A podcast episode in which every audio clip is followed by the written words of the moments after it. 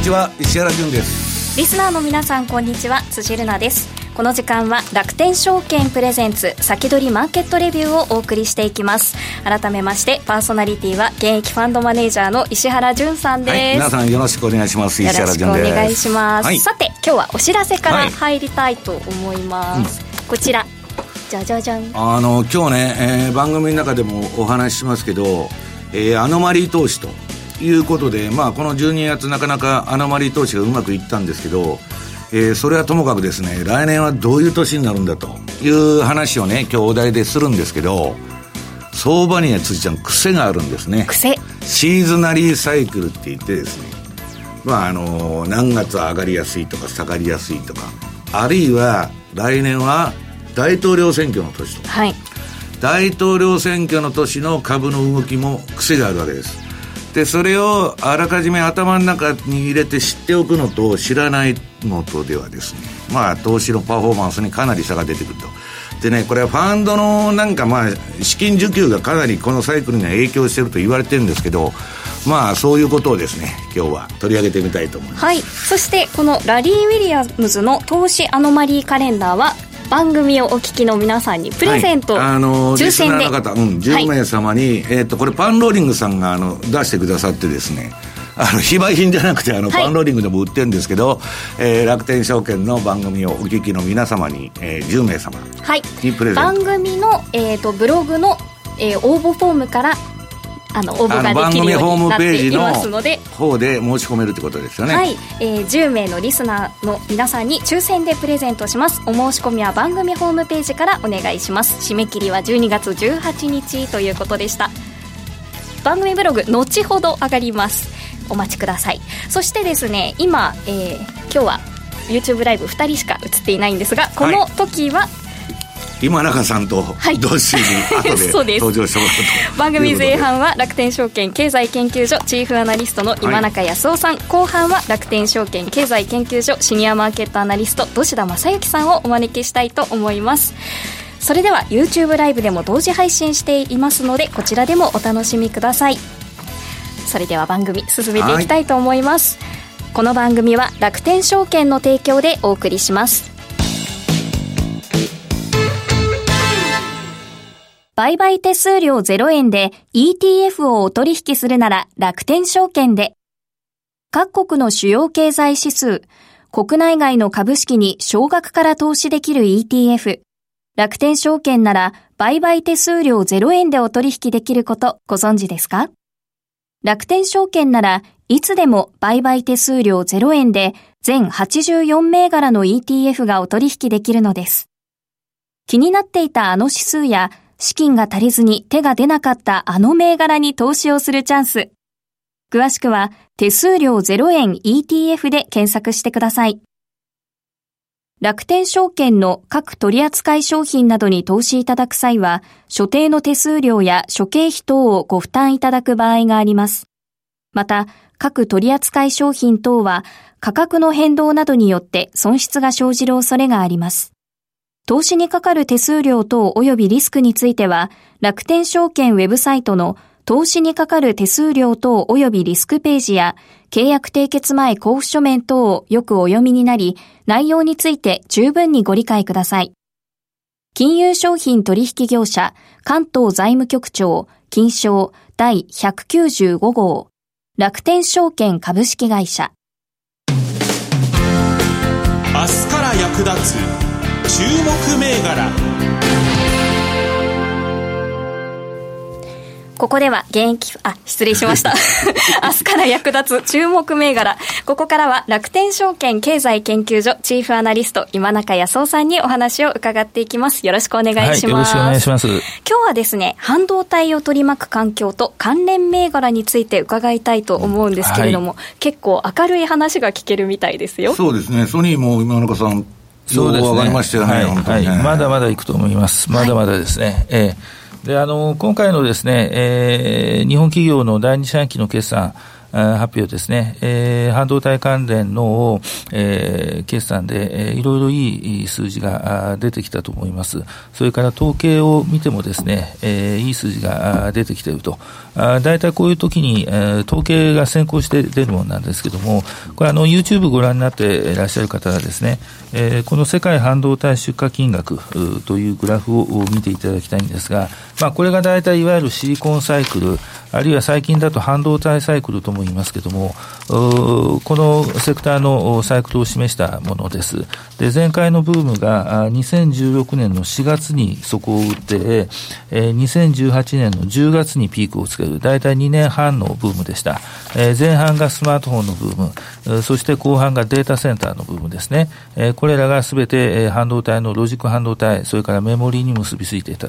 いったということです。で、データセンターの投投資が少し滞ってしまって、市況が落ちて、出荷も落ちて、えー、そこが2019年の4月だったんですが、そこを底として、えー、今、急速に回復してきているということです。もうこのグラフ見ていただきますと、えー、前回の、えー、回復のパターンともそっくりその同じだということがお分かりいただけると思います。で今回のブームの中心は 5G です。第5世代移動通信ということになります。えー、まあ、あの、その次のグラフ見ていただきますと、えー、まずロジック半導体から回復してきていると。これですね、えー、来年9月の、えー、iPhone のに向けた生産ということもあるんですが、足元では 5G 用のスマートフォン、これが、うん、えー、中国で非常に人気であるということです。11月1日から、えー、中国で 5G のサービス、始まってますけども、予約だけで 5G 用のスマホが1000万台ということですね。まだそう大した性能ではないんですが、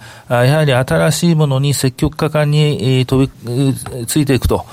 いうことなんだろうと思います。で、この 5G 用のチップセットがですね、えー、新しいチップセットが、えー、来年の早々出ます。えー、そして、えー、中中国スマホを中心にそれを、えー、載せた、えー、スマホが出ると。いうことですね。iPhone は来年の秋しか対応そうです。iPhone が来年の秋対応なんですが、うん、実はですね、えー、先週あったクアルコムのカンファレンスで、えー、クアルコムの社長曰く、うん、iPhone への対応は最優先だと。いうことですね。ですから非常に重視していると。そこから、それと、次の iPhone は5ナノ半導体を搭載すると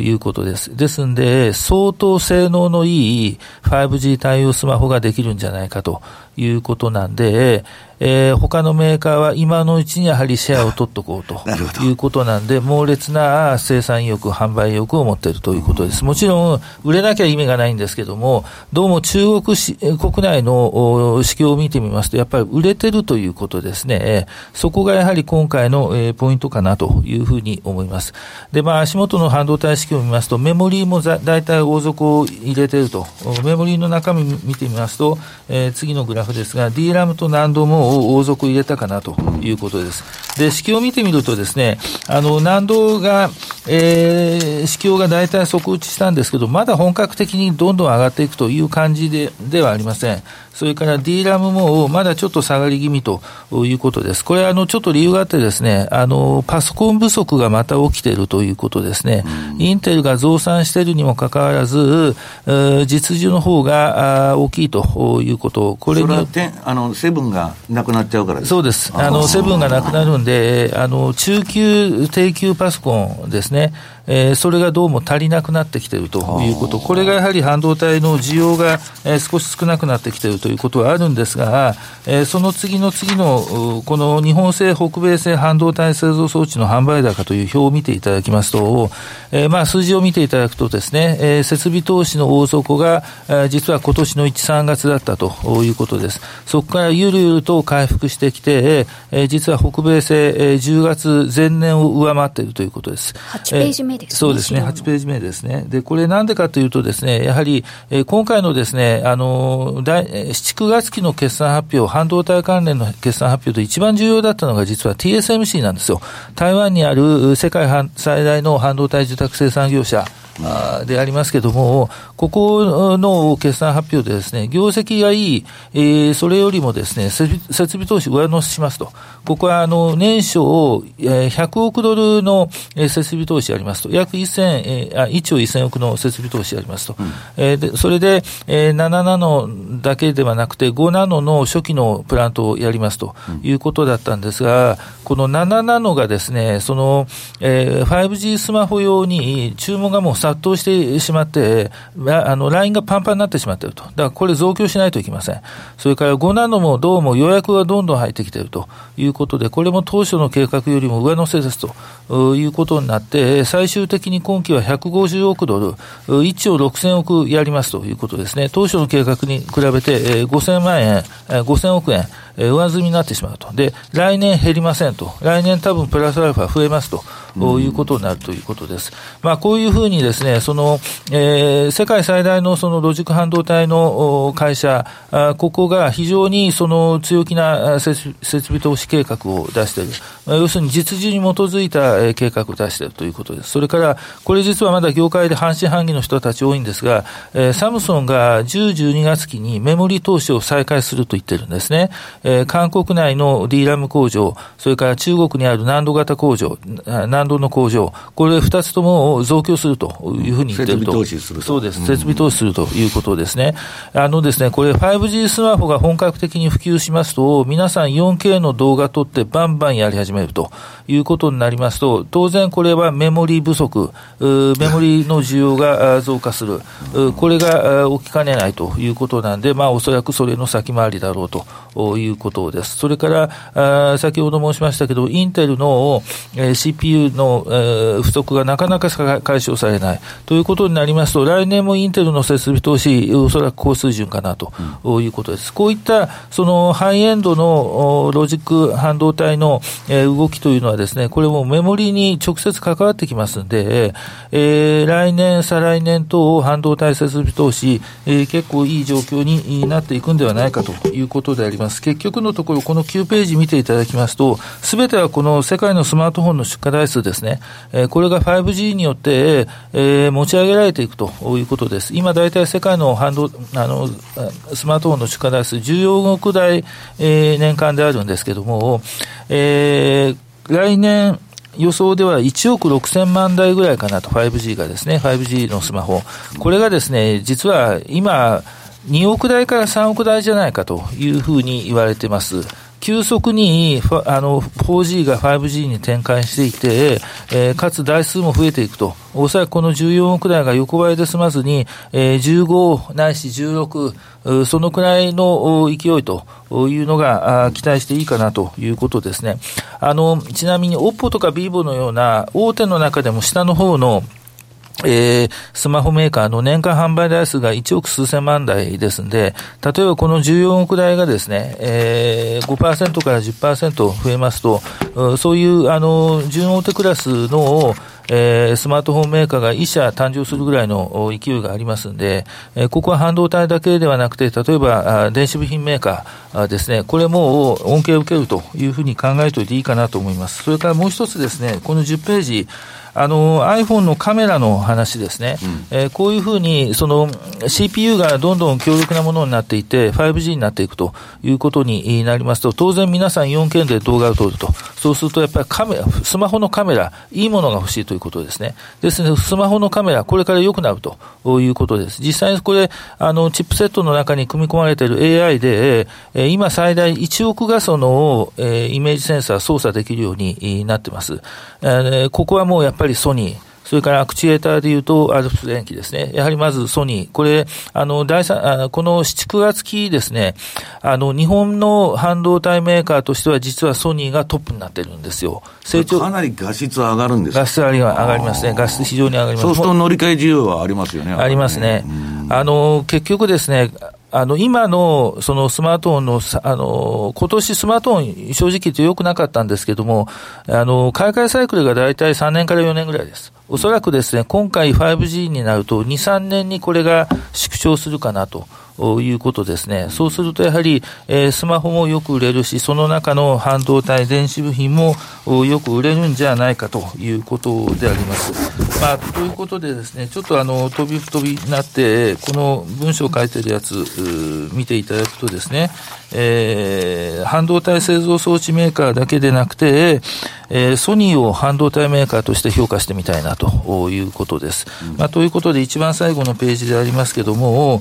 えー、いつも申し上げているレーザーテック、スクリーンホールディングス、アドバンテスト、東京エレクトロン、ディスコ、これまだまだいけるんじゃないかなと。まあ、あの、最近さすがにですね、株価上がってきたんで、いろいろ反対意見も出てきているようではあるんですけども、大きな流れとするとですね、あの、過去最大のブーム、また、今まさに始まったところだろうと思いますんで、やはり業績ということを考えますと、この5社ですね、やはり、あの、外せないかなというふうに思います。思います。それからソニーを半導体メーカーとして評価する。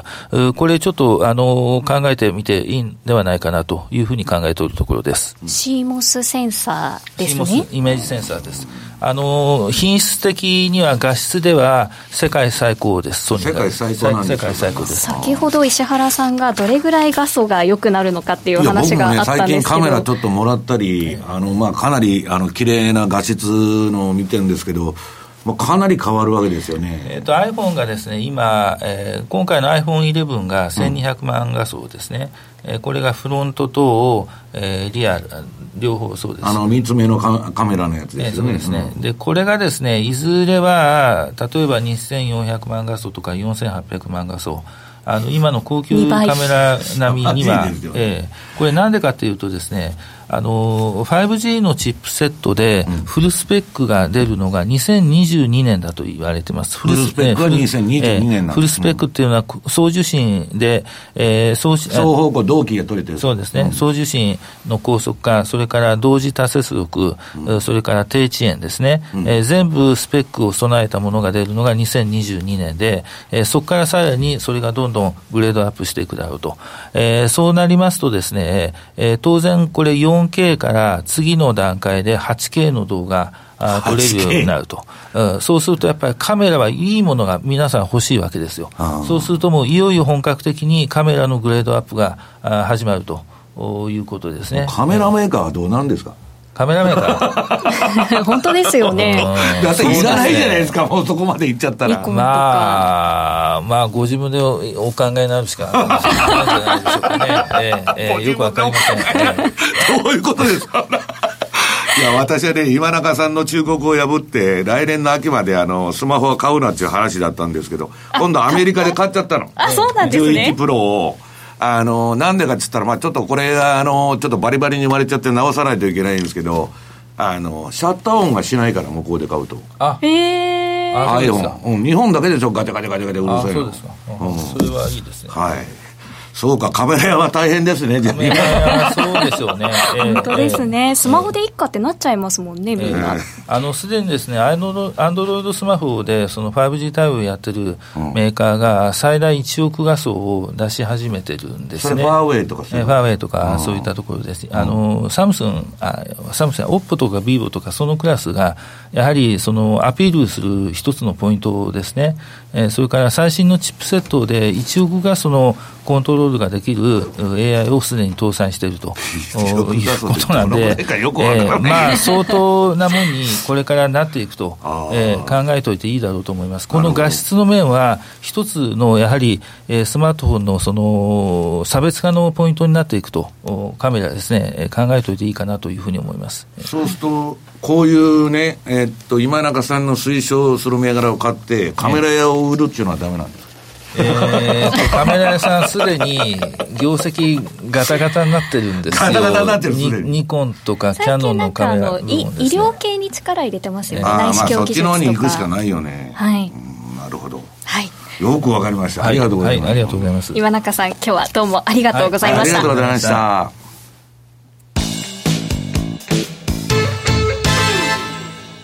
貸し株サービスってご存知ですか？貸株サービスとは、皆さんが保有している株を楽天証券に貸し出すことで、相応分の金利が受け取れるサービスです。つまり、株のレンタル料が受け取れるのです。楽天証券の貸し株サービスはメリットいっぱい。年率1%以上のボーナス金利が受け取れる銘柄を多数提供しています。さらに、貸し株サービスを利用しつつ、株主優待や配当金がもらえるコースもご用意しています。詳しくは、楽天証券貸し株サービスで検索。楽天証券の各取扱商品などに投資いただく際は、所定の手数料や諸経費等をご負担いただく場合があります。また、各取扱商品等は価格の変動などによって損失が生じる恐れがあります。投資にかかる手数料等及びリスクについては、楽天証券ウェブサイトの投資にかかる手数料等及びリスクページや、契約締結前交付書面等をよくお読みになり、内容について十分にご理解ください。金融商品取引業者関東財務局長金賞第195号。楽天証券。石原淳の相場の肝。ここでは現役ファンドマネージャー石原淳さん、そして楽天証券経済研究所シニアマーケットアナリストの土田正幸さんにこれからの相場の肝について伺っていきます。はい、よろしくお願いします。はい、よろしくお願いします。さて、石原さん、今日はですね、はい、来年の相場はどうなる？大統領選挙相場のアノマリー。来年の相場なんかわからないんですけど、はい、ねどし、この時期になると、みんなが来年どうだどうだって聞いてくるわけですよ。そうですね、やっぱこの時期、すっごく依頼が多いですね。うん、で、まあ、来年の話って言ったって、今の相場見て1年なんか言ってるような感じなのが多いんですけど、まあ、そうじゃなくて、今日はね、あのせっかくあのラリーのアノマリーカレンダープレゼントということでね、これはシーズナリーサイクルなんですけど、相場には皆さん、その、シーズナリー、例えば日経平均は歴史的にこういう動きすると、過去20年間こういう動きになってますというのと別に、アメリカにはすごい癖があってね、皆さん、大統領選挙。大統領選挙年サイクルとか、あるいはその前年のサイクルとかね、えー、中中間選挙年サイクルとか、いろんなサイクルがあるわけです。で、まずは、えー、皆さんにですね、えー、この大統領選挙年前年のニューヨークダウのシーズナリーチャートと。今年のことです、これ。はい。来年選挙ですから。はい。これ見てるとね、辻ちゃん。はい。これすごい年なんです、今年は。えっと、下に出てる、このアベレージとか言ったオレンジ色のが、平均的な過去のニューヨークダウのシーズナリーサイクルなんですよ。で、この皆さんね、まあ YouTube 見てる人は、あの、左側のメモリ見てくださいよ。これ年間すごく上がる年なんですよ。大統領選挙の前年は。で、この青いのがね、その前年の、まあ、今年のサイクルなんですけど、まさに今年はアノマリー通り、ニューヨークダウがよく上がったと。で、今まあ、え、っと、この12月になって、まあ、ちょっと足踏みしてますけど、これ見てるとまだ当備の なんとかがありそうな気配だと。で、問題はもう終わったことはどうでもいいと。これね、毎年同じですから、えー、っと、全部、あの、4年間のサイクル今日全部持ってきてるんで、次にじゃあ来年のサイクル見てもらうと、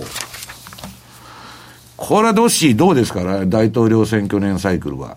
これ見てると、平均より著しく悪いと。そうですね、特に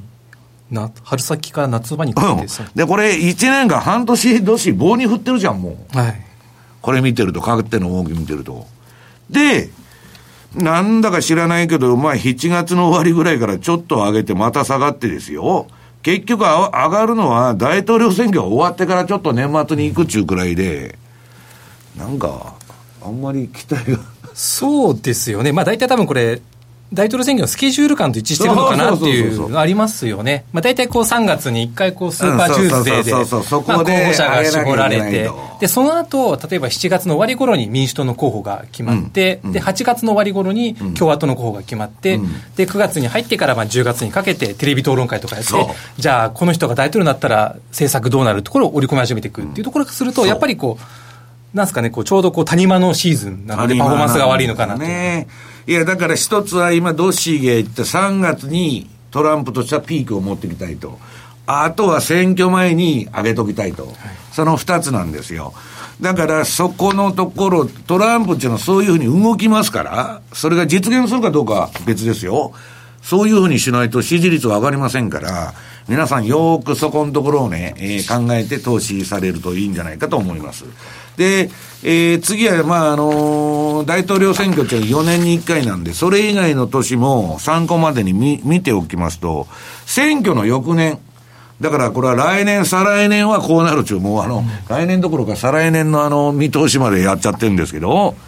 これはまあ大体平均通りの動きですよね。このオレンジのアベレージとそんな変わらなくて、ただ、その、今年の大統領選挙前年みたいな年と違ってね、横のパーセンテージ見ると、上が7%とか8%とかね。まあ、あの、そんなもんなんですよ。で、意外とまあ、あの、来年の大統領選挙の時は、まあ、前年前半横ばいで年末高みたいなイメージなんですけど、これね、どし、もう一つは中間選挙次の、はい、えー、資料の4ページ。これもなんか冴えないでしょ、辻ちゃん。はい。